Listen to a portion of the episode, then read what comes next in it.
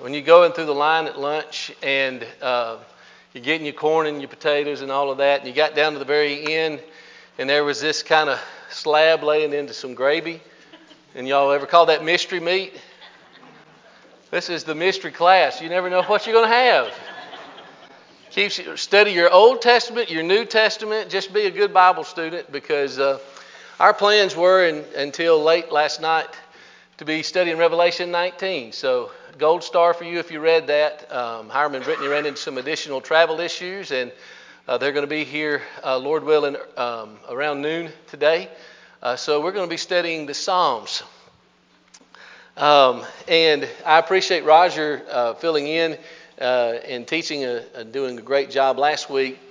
Um, the approach to Psalms that we're taking for those of you who are, are in and out, maybe been more out than in, uh, is we're not really going Psalm by Psalm. Uh, we have tried to fill in some of the gaps of what the inspired book does with its, its different types, uh, uh, what we can glean, what we can gain from that as we go through. Uh, we're going to be looking at still, uh, we're going to finish what they call in the Hebrew Bible, Book 1, uh, which ends at chapter 42. We're going to go into the second book. and that's just the way you know, we have volumes one, two, three, four in books. This, that's what the book of Psalms uh, is. So, uh, Roger did cover Psalm 32 last week, but I want to go back to Psalm chapter 30 uh, and just look at a few things there. We're going to uh, observe uh, several, hopefully, the, the, the, theme I want you to think about as we go through the Psalms this morning is uh, you'll find the psalmist frequently engaged in uh, checking his own personal motivations, dealing with sin problems, uh, wrestling with those. When we think about uh, problems with personal sin, we usually think of Psalm 31, but there's another psalm we're going to look at today that uh, is equally powerful, if, if less known. Uh, a lot of what will happen in the Psalms is God help me with my motivation when I worship. You ever have problems with your motivation coming into worship? Keeping your focus? Um, maybe the problems or the difficulties or the uh, sins or the mistreatment that you're receiving from others makes it hard for you to see the goodness of God and to be able to, to uh, appropriately revere Him. Uh, what's um, remarkable about the Psalms is that it is so eminently practical. It is practical, like the book of Proverbs, that gives us guidance for daily living. The book of Psalms is my personal devotional and prayer and song book. And so it's going to hit me right where I live. And I think you're going to find that, especially as we go to Psalm chapter 30 uh, this morning. So, what I'd like you to do is turn over to Psalm chapter 30. Psalm chapter 30. And I sure would appreciate if some nice, loud reader could read Psalm chapter 30. It's a relatively short psalm. Psalm 30. Okay, so here's a trend you're going to find in the Psalms frequently, and that is that the psalmist, as he is going through some trial, maybe some persecution, whatever it is, and David's going to be persecuted frequently, he's going to start in the mode of complaint, the psalmist is. He's going to pour out his heart and he's going to say, Why, God? Why is this happening? Why are you allowing this to, to do this, this to come into my life? I'm faithful. I'm a servant of yours. And there's going to be a transformation as you stay with them in the psalm. Uh, if you think back a couple of weeks ago in Psalm chapter 22, and I think it seems like a couple of weeks ago, it may have been the middle of the summer, I don't know. But uh, in Psalm 22, you have a, a, psalm that appeals frequently to messianic themes. And Jesus is going to quote that. The gospel writers are going to pull from Psalm 22 and say that this was fulfilled in Jesus. And if you remember that, do you remember what happens? It's a 31 verse psalm. Do you remember what he does in the first 22 verses? How does it begin? Psalm 22. My God, my God, my God, why have you forsaken me? I pour out my complaint before you. And so when you meet the psalmist at the beginning of the psalm, David, as he's going through his difficulties, but more importantly, as the Holy Spirit is pointing us to what Jesus is going to go through, you have the writer just pouring out his heart with all the, the, the bitter complaint And then, as he has perspective, and, that's what makes it so remarkable to think that Jesus is reflecting on this through six hours of intense suffering, that in the midst of it all, he's looking to the end of the psalm. There's a change from complaint to praise, from worries to worship. But what you're going to find happens in Psalm chapter 30 is that there's a bouncing back and forth, not really a vacillation, but a, a change of theme. What I want you to do this morning is I want you to think about some circumstance that you've been through in a recent part of your life in which it was too big for you. Think back to some trial that you went through, or maybe there's something in your life of such a magnitude that even though it's been years later or decades later, you're still dealing with it, or you can still remember it. And you even remember your response to that. I remember something I went through when I was a teenager. And I have a good relationship with both of my parents. And normally, uh, it was more of a dad to son kind of a conversation that we had. But I don't, for whatever reason, I don't know if dad was out of town, but I went through a pretty deep valley in my life. And I remember my mom uh, reading to me the Psalms and us singing together. And it made a big difference uh, to, to turn to God in the midst of the sorrow. Now, all of us have been through this when we've had difficulties with our children. Maybe you've been through a health crisis with your child. Or maybe they have put you through something spiritually. You've been in the valley. Do you remember how you felt, what you went through? You feel like the psalmist who says, I cry out from the depths. And you, you really just know that this is bigger than you are. The, the psalmist, it seems in Psalm chapter 30, is going through that. And we vacillate between asking, God, why is this happening to me? To God, you're worthy of praise. And it brings up, I think, an interesting point, and that is when we consider what we're going to do in about 45, 50 minutes, we're going to enter into worship to God. All of us are going to be motivated to worship Him. Something's going to move us. All right, so in a common sense, what are some of the motives that do or should drive us to come to worship God? Okay? And that should be top of mind, top of heart. Our love for Him. You know, 1 John 4 19, we love him because he first loved us. What does that mean in a practical sense? It has a meaning to the worship that we bring. An adoration that causes us to empty a heart that's been filled with our appreciation for his love and our reciprocation. What else? What else motivates us in worship? Gratitude. So uh, we even sing sometimes, count your blessings, name them one by one. Uh, and, and that's certainly going to help us to have a worshipful frame of mind. Yes, sir? Okay. Just a, a desire. It's a, still a response, right? A, a, desire to want to please Him for what He's done. You know, I find it interesting that, that we may or may not have the right motivation. People who assemble together and gather together.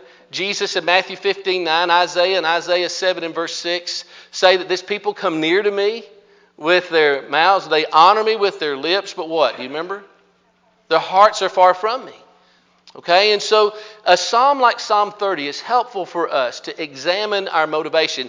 And the psalmist here gives us four motive, motives for why we should worship God as we walk through the psalm. Look at verses 1 through 3. If you were to try to give a word for what the motivation is there in Psalm uh, verses 1 through 3, what would it be? I will extort, extol you, Lord. You have lifted me up. Okay? And what and, and he's he's done the delivering. What do I do? I cried for help and you healed me. Lord, you brought my soul up from the grave. You've kept me alive. I would not go down to the pit. All right, so that's before the worship service begins. That's what God has done. What do you see? Gratitude. All right, so as I look in verses 1 through 3, he, I'm expecting, uh, expressing, I'm sorry, we got in at 1 this morning. I don't even know what time zone I'm on, so please forgive me if things come out sideways and upside down. Um, for victory, for help, for healing, for deliverance, for preservation. Now you'll look at the end of the psalm and he ends it by saying, I will give thanks to you forever. It might be a good exercise for us before we leave home, maybe the first thing when our feet hit the floor, maybe if you're prone to do the praying in bed, is to meditate for five or ten minutes and think about all that God has done, the blessings that He's brought into your life. And let that serve as a foundation or a springboard for the worship that you're going to bring Him later in the day. I think if we don't spend time centering our hearts on His great blessings, it's really going to cause us to miss out on having a full heart to bring to Him. And so, the first motivation that the psalmist seems to mention here is a gratitude we feel for what God has done. If I look at my life as it really is, are there bad things that have happened? Yes. But there are so many more blessings. All right, number two, in verse 4, really you would say, if you're building a list, this would be number one. But it's certainly an important motivation. What's the motivation in verse 4? All right, praise. That's, that's actual, the worship itself, right? Is, uh, is praise. It's extolling, it's exalting Him. Sing praise to the Lord, you, His godly ones, and give thanks to His holy name. In the Bible, whenever it speaks of God's name, what, is the, what are the writers talking about? The, the name of God itself? What does the name represent? Okay, certainly holiness. It's everything that's involved in the name. If I were to say a name, uh, and I just could randomly pull a name, and for some reason, I was, was going to say Bill Clinton, and I don't know why. That's I don't even know what decade I'm in. If I were to say that, there would be certain things that you don't just think of a name. You think of perhaps facts about them. You might think politically. You might think of all kind of different ways. And I didn't mean to think of a political figure. That's just what came to my mind. But it's not just the name, it's what's represented by the name. Okay? So when we say his name, we're talking about the power, we're talking about the character, we're talking about everything that's involved in that name. So I would suggest to you that the second motivation that the psalmist gives us beyond gratitude is certainly connected to that, and it's expressed in praise, and that, that motivation is God. I think about Isaiah and his commission in Isaiah chapter 6, and he says, In the year that King Uzziah died, I saw, and he literally did, the Lord. He's sitting on a throne, high and lifted up. And his train, that is his procession, filled the temple. This is Solomon's temple. It's not as grand as Herod's, but you think about a, a place in which God is worshiped, and he sees God filling the entire place. In fact, he says in verse 4 that the whole house was filled with smoke, and the posts of the house shook at the voice of him who cried. And as he came face to face with the grandeur and the bigness of God, what does he do? He falls down before him. We sing the song, Holy, Holy, Holy you know, falling down before Him, who is and was and evermore shall be. Scripture helps us to get a full picture of God. Nature reinforces the message of the powerful God that we serve. And all of that being the case, and by the way, um, I was going to ask you this. Did any of you happen to watch the Kyle Butt debate with uh, Mr. Shermer from uh, Santa Barbara, California. Uh, Kyle Butt has debated several uh, atheists. And it is remarkable. By the way, it's on, I think GBN has a YouTube channel, and you can go and watch that. And I watched the opening argument that Kyle Butt made. And there have been so many different attempts that are made to discredit or to disprove the existence of God. But when somebody sets about to try to prove God's existence, we don't really have to get fancy or creative. You know, he comes with the argument that there is a, an effect. And an effect as grand as what we have, there has to be an adequate cause. And that cause has got to be greater than the effect. Or he says, when you look at the world, whether it's on the intricate level or if it's on the universal level, there is apparent design. And there being a design, there has to be a designer. All right, and these are those nebulous from nature arguments uh, and uh, he, he then said, There is a moral oughtness in us. No matter where you live, when you live, there are imperatives that live within people that say, I should do this and I shouldn't do this.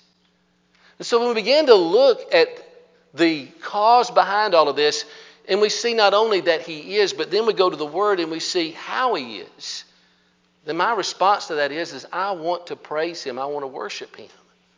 And you know, all of this can be very practical for us in the next hour. As we think about the gratitude we should feel for all that He is and all that He's done, and we think about who He is, we've already got two motivations, and there's more in the psalm. The heart of the psalm, there is another motivation, and that's grace. In verse 5 through 10, we've just read that together.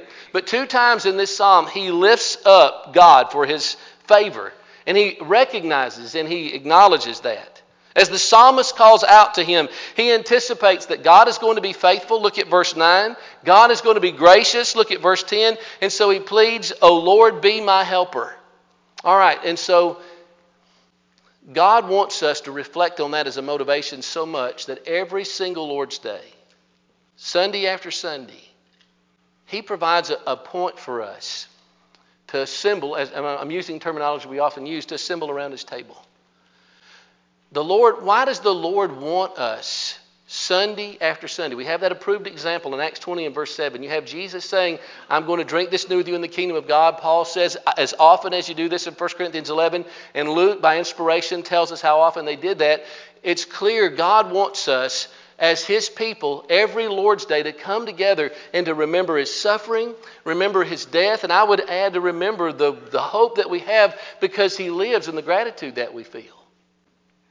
He gives us that reminder as a reminder of grace. I don't know what you think about during the Lord's Supper. And, and maybe our minds go in a lot of different directions. I think I've shared with you before, I go through the alphabet in my mind. But I try not to, and by that I mean in, with A, he was alone. He was anxious. He was, um, you know, alienated from God. He was abandoned by his disciples. He was abused. And, and that's going to lead me to some areas where I think about the pain and the suffering of Christ. But he was able. And when I think about the fact that he was an adequate sacrifice, that he could do what I could not do for myself, you see, God's given me through the Lord's Supper each week a reminder of his grace. And I'm going to respond to that with a worshipful heart. When you know how much somebody's done for them, yes, you feel gratitude. I don't know if you've ever been in a situation where you depended on someone, you needed someone for something. I don't, I talk so much, I don't know what I've said before, so forgive me if I've said it before. But when, when Dale was born, our second son, we had, we were participating in something at, at the time, didn't have formalized health insurance. It was called Caring and Sharing. And uh, long story short, it went belly up just about the time he was born. It was a complicated birth.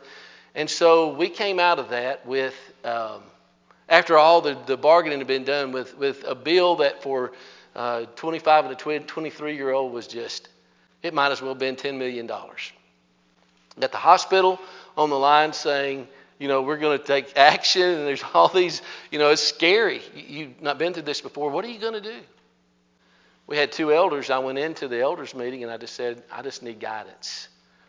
And one of those elders pulled me aside and said, I'll take care of it.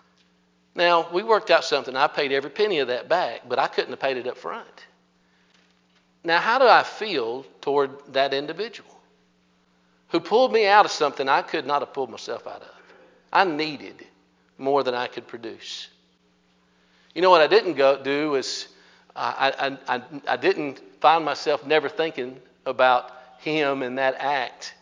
And it really not that it, I needed this, but it, it, it guarded or guided how I talked about and thought about that individual because that's just, and maybe you've received some kind of um, blessing or help like that before, but nothing compares to the cross.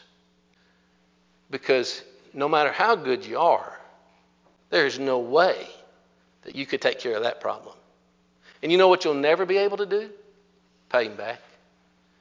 And so, what's the outflow of that? Now, now the psalmist is writing on the other side of the cross. Jesus has not come yet. He's been promised. He's being promised even as this book is being written. But even before that time, think of how God gives us what we cannot return. You get upside down in a relationship. Maybe somebody is giving a whole lot more to you in that relationship than you've been able to give to them. You know, that's a frustrating thing, but all of us are not one down, we're a million down in that relationship with God. And out of that, we don't beat ourselves up.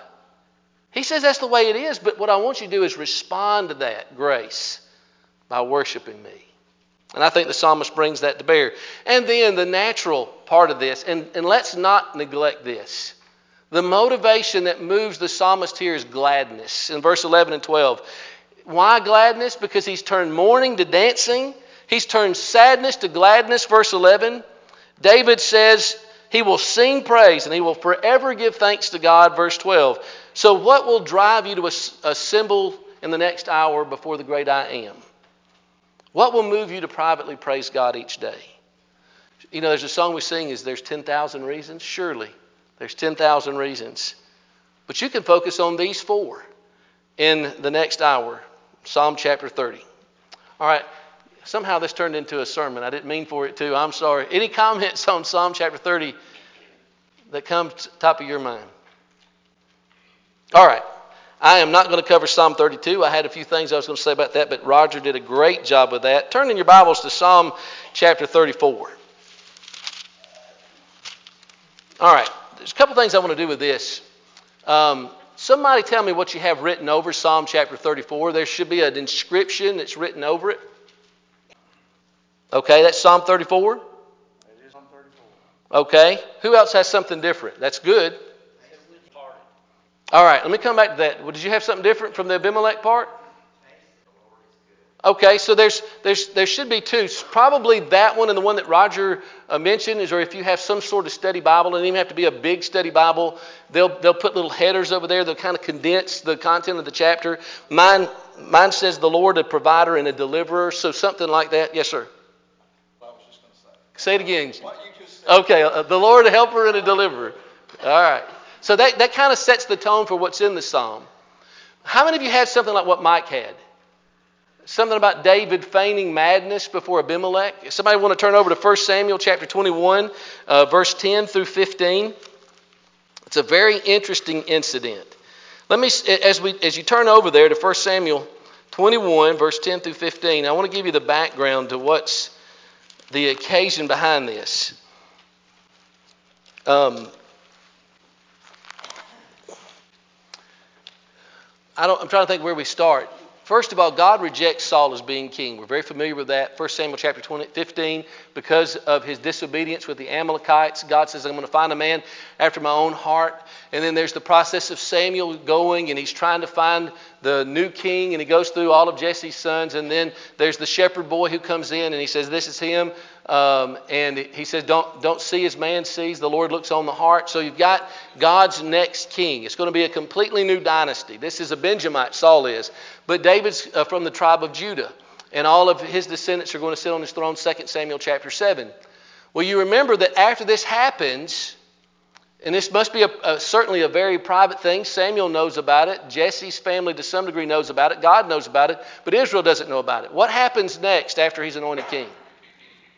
Anybody know what happens, what happens in 1 Samuel 17? You've had it in Bible story, in uh, Bible school as you were a kid. It's one of the big ones.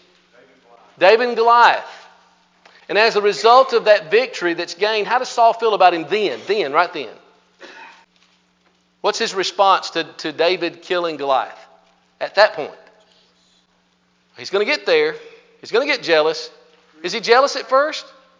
He's relieved. Yeah, he's David does what Saul's too afraid to do, and everybody else in the army of Israel is afraid to do, and so he's really appreciative of him. And there's this on and off again relationship that's going to take place, and Saul is going to uh, actually pick him out of Israel because he's an adept musician, and he's going to soothe him because you remember the Bible tells us, Samuel tells us that there's this uh, this jealous spirit that's going to come upon Saul. It's going to come, it's going to go back and forth. It's one of those statements where it says the Lord sent that upon him read that, the Lord allows the conditions to exist. Saul's got all these spiritual problems that we could just walk through in 1 Samuel, and uh, God's not going to certainly insulate him from his own insecurity and his own jealousy. And when it's, it's great, things are going great, but you remember what it was that turned the tide? What caused Saul to really wrestle with jealousy? It's the women singing. What are they singing? Just take the first part. Saul killed his thousands. Impressive. Wow, he's a big guy. He's killed his thousands. Now, Saul, he could take some rejoicing in that. Not everybody in Israel, nobody perhaps outside of one could say that.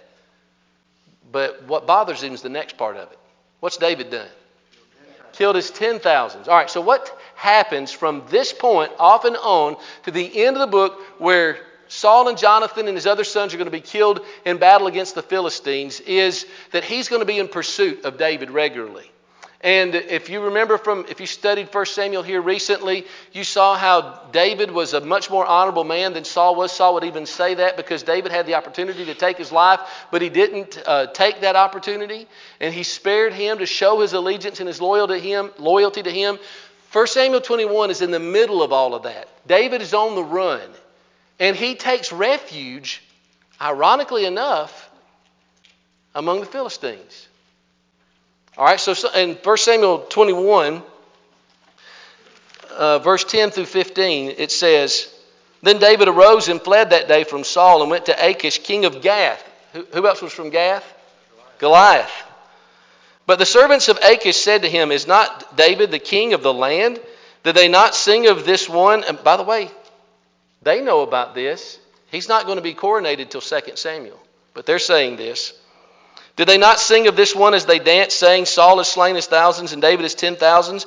David took these words to heart and greatly feared Achish the king of Gath. So he disguised his sanity before them and acted insanely in their hands, and scribbled on the doors of the gate and let his saliva run down into his beard. Then Achish said to his servants, Behold, you see the man behaving as a madman. Why do you bring him to me? Do I lack madmen that you have brought this one to act the madman in my presence? Shall this one come into my house? I wish I knew more about that. I mean, he was a brilliant military strategist, but I, that, this is one I don't know that you will see in any of the great war books of the ages. Um, but that's the background. We don't have time here.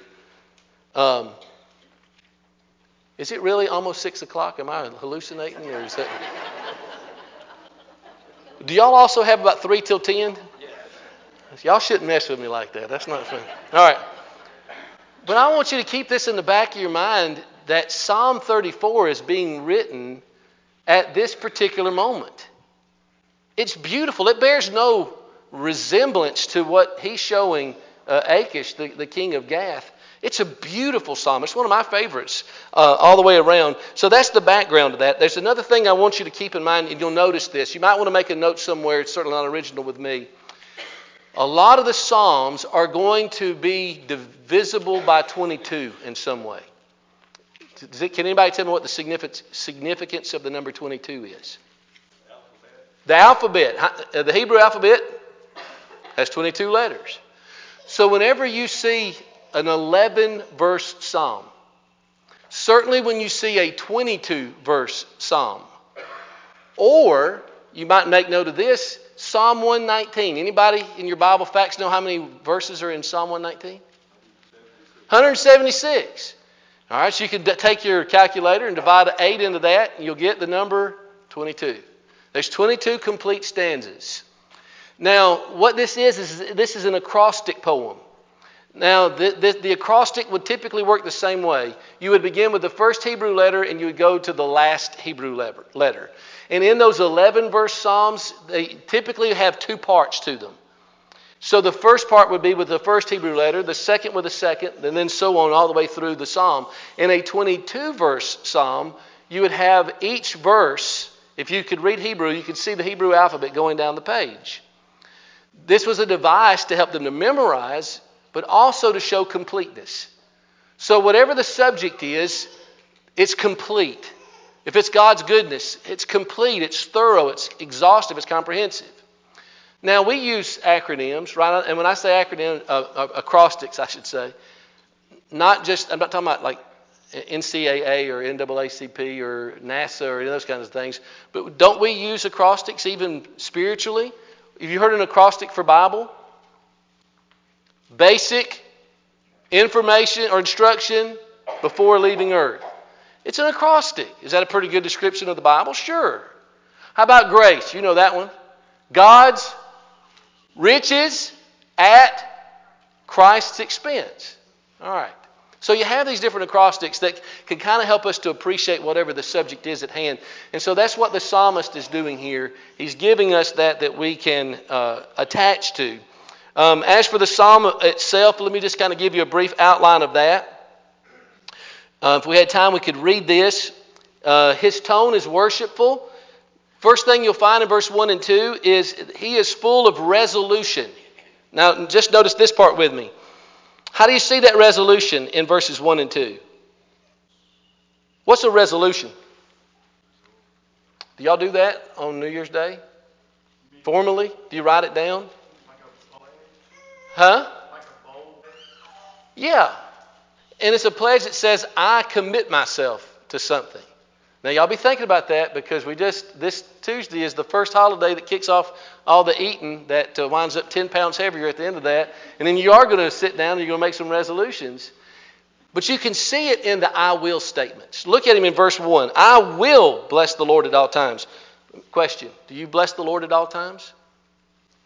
Careful, we're in church. Not always, do we? But is it a good resolution to have? I will bless. Maybe you've heard the saying, God is good all the time. All the time, God is good. What somebody's saying is, even when difficulties come, I'm going to bless the Lord. And you'll see that as it goes through there. So he's full of resolution. You'll also find that he's full of exhortation.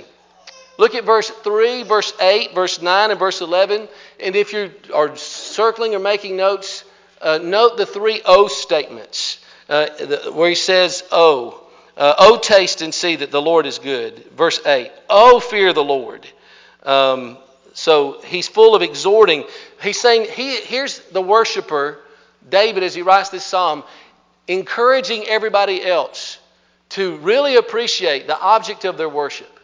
So not only is he personally saying, I'm going to do this, he's saying, Will you not do it with me? And then you have that he's full of appreciation. Verse 4 through 7 and verse 10. He acknowledged that God hears and God answers his petitions. And then he is, he is full of admonition verse 11 through 16.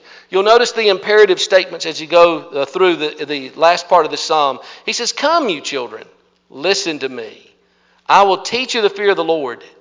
Who is the man who desires life and loves length of days that he may see good? Keep your tongue from evil and your lips from speaking uh, deceit. Depart from evil and do good. Seek peace and pursue it. he reminds them that the eyes of the Lord and the face of the Lord are fully aware of what's going on in our lives. A function of worship is for us to do what? Hebrews 10:24 stimulate one another unto love and good works. It is an aspect of worship. Don't we do that? Think about this. If the name of the Savior is precious to you, if his care has been constant and tender and true, if the light of his presence has brightened your way, oh, will you not tell of his of your gladness today? Oh, will you not tell it today? Have you thought about the fact that that's what you're doing when you sing that song? You are saying to your brothers and sisters in the assembly, Has God blessed you? Has God saved you? Will you not go out of this building and share that with other people? My mom used to do this. I don't know if your uh, parents uh, ever instructed you through song. We had, I had an older uh, sister and a younger brother. You know, back seats are fun, aren't they? And uh, now she had a mean flip flop too, but sometimes what she would do is she would just start singing, Angry words, oh, let them never, from the tongue unbridled slip. She was, what was she doing? That was really a warning. That was like, here's a chance for you to get right on your own. But it was an admonition. And don't we do that? What are we doing when we sing that song? Are we saying it to ourselves? Sure. We're not directing that at God because God's not going to sin in his anger. But we're saying, love one another. Thus says the Savior. Children, obey the blessed command. And so there's a place for admonition. We admonish one another in, in, psalms and hymns and spiritual songs, and that happens here. And he is full of perception. He sees and he takes notice that God is at work in verse 17 through 22. So I'm reminded here again about worship that worship is that which involves what we should desire to do in the future. So think about the Lord's Supper again for just a moment. As you partake of the Lord's Supper, you're looking back. But do you also look around and think about? I mean, the, the body of Christ certainly was literally offered on the cross, but the body of Christ is also his church. Do you think about your relationship currently? You know, here's what can happen. Maybe you're not right with a brother or sister in Christ. Jesus gives us how you take care of that. Uh, and, and, we should not try to pretend like everything's okay with us and God when we have a problem with a brother or sister. And so, as I'm partaking the Lord's Supper, I'm examining myself, I'm examining the body. I'm also looking at my place in that. But I'm also looking at my future. When you take the Lord's Supper, do you think about how's, how's the sacrifice of Jesus going to help me to live better this week? See, the Lord knew what He was doing with that reminder in worship. It's about interacting with other worshipers as we sing to one another, as we're led in various acts of worship. It's about thanksgiving. It's about admonishing one another, moving, challenging, stimulating one another to good deeds. It's about acknowledging the great I am as we come to worship. David captures all of that in this beautiful psalm. Now, the other feature that I want you to notice is that Psalm 34 uh, is a very prominent psalm in the New Testament. Peter quotes Psalm 34, verse 10 through 12 through 14, almost verbatim in 1 Peter chapter 3, verse 10 through 12. By the way, those of us that were uh, on the, the cruise last Sunday, we worshiped in, uh, well, sounds strange to even say this, Bodrum, Turkey. That's where we worshiped last week. And Hiram preached uh, from 1 Peter 3 10 through 12, and that was the uh, motto for the Christian life. And he broke down this passage. And that passage in 1 Peter 3, verse 10 through 12, a great guidance for how we should live our life, is basically David's words in Psalm uh, 34, 12 through 14. Uh, also, it seems that verse 8 is alluded to by Peter in 1 Peter 2 and verse 3. Oh, taste and see that the Lord is good. You'll also see that in Hebrews chapter 6 and verse 5. And then in verse 20, it seems that John is quoting this passage in John 19 and verse 36, and he applies it to Christ and the crucifixion. Um, maybe sometimes in the Lord's Supper you have heard somebody pray or to, as they preside to say something like, uh, Jesus, who uh, in his broken body. Have you ever heard something said like that? And depending on your background and what you've heard, that maybe that, that sticks in, in your craw a little bit. Why, why would that kind of, why would you have a mental hiccup on that? Okay. Now, let's be gracious to one another. It may be that that's a new Christian or, or somebody who just misspoke uh, in the moment. Uh, now, let me ask you this Was Jesus' body broken. And this is kind of the exercise I go through in my mind. Broken by suffering, the skin was broken. But it's important for us to understand that not a bone of him was broken. So if you ever make that mental transfer in your mind when a statement like that is, make, is made, or if you're presiding to, to think very in this terms that maybe this will help you. It was important that not a bone of him was broken. Why? Say it again. Okay, so first of all, you have this prophecy here in Psalm 34. Is there another reason? Why was it important that a, bone of him not be broken? By the way, you remember they go to the criminals, and to hasten their death, they do break their legs. Okay, all right, so how do you know that not having a bone broken makes for a perfect sacrifice? All right, the short answer Exodus chapter 12. To have an unblemished, acceptable sacrifice. Its bone could not be broken. All right, so Jesus is the perfect Passover lamb. He is perfectly unspotted and unblemished. 1 Peter 1 18 and 19. And I think that maybe periodically it's good for us to remind ourselves of that. So, brother, whoever you are in six weeks that accidentally says in your prayers, the thank you for the broken body of your son, we all understand that, but, but it might be helpful for us to just think through that uh, and to realize that's the importance of this, is that a bone was not broken. All right, thoughts, comments on Psalm 34. All right, I don't know that I'm going to have time to end this one, but I want us to look at Psalm 38. So we've talked about grace today. Will you be gracious to me and let me have this? And I'll give you five minutes and you'll give me five minutes. I won't start Psalm 38.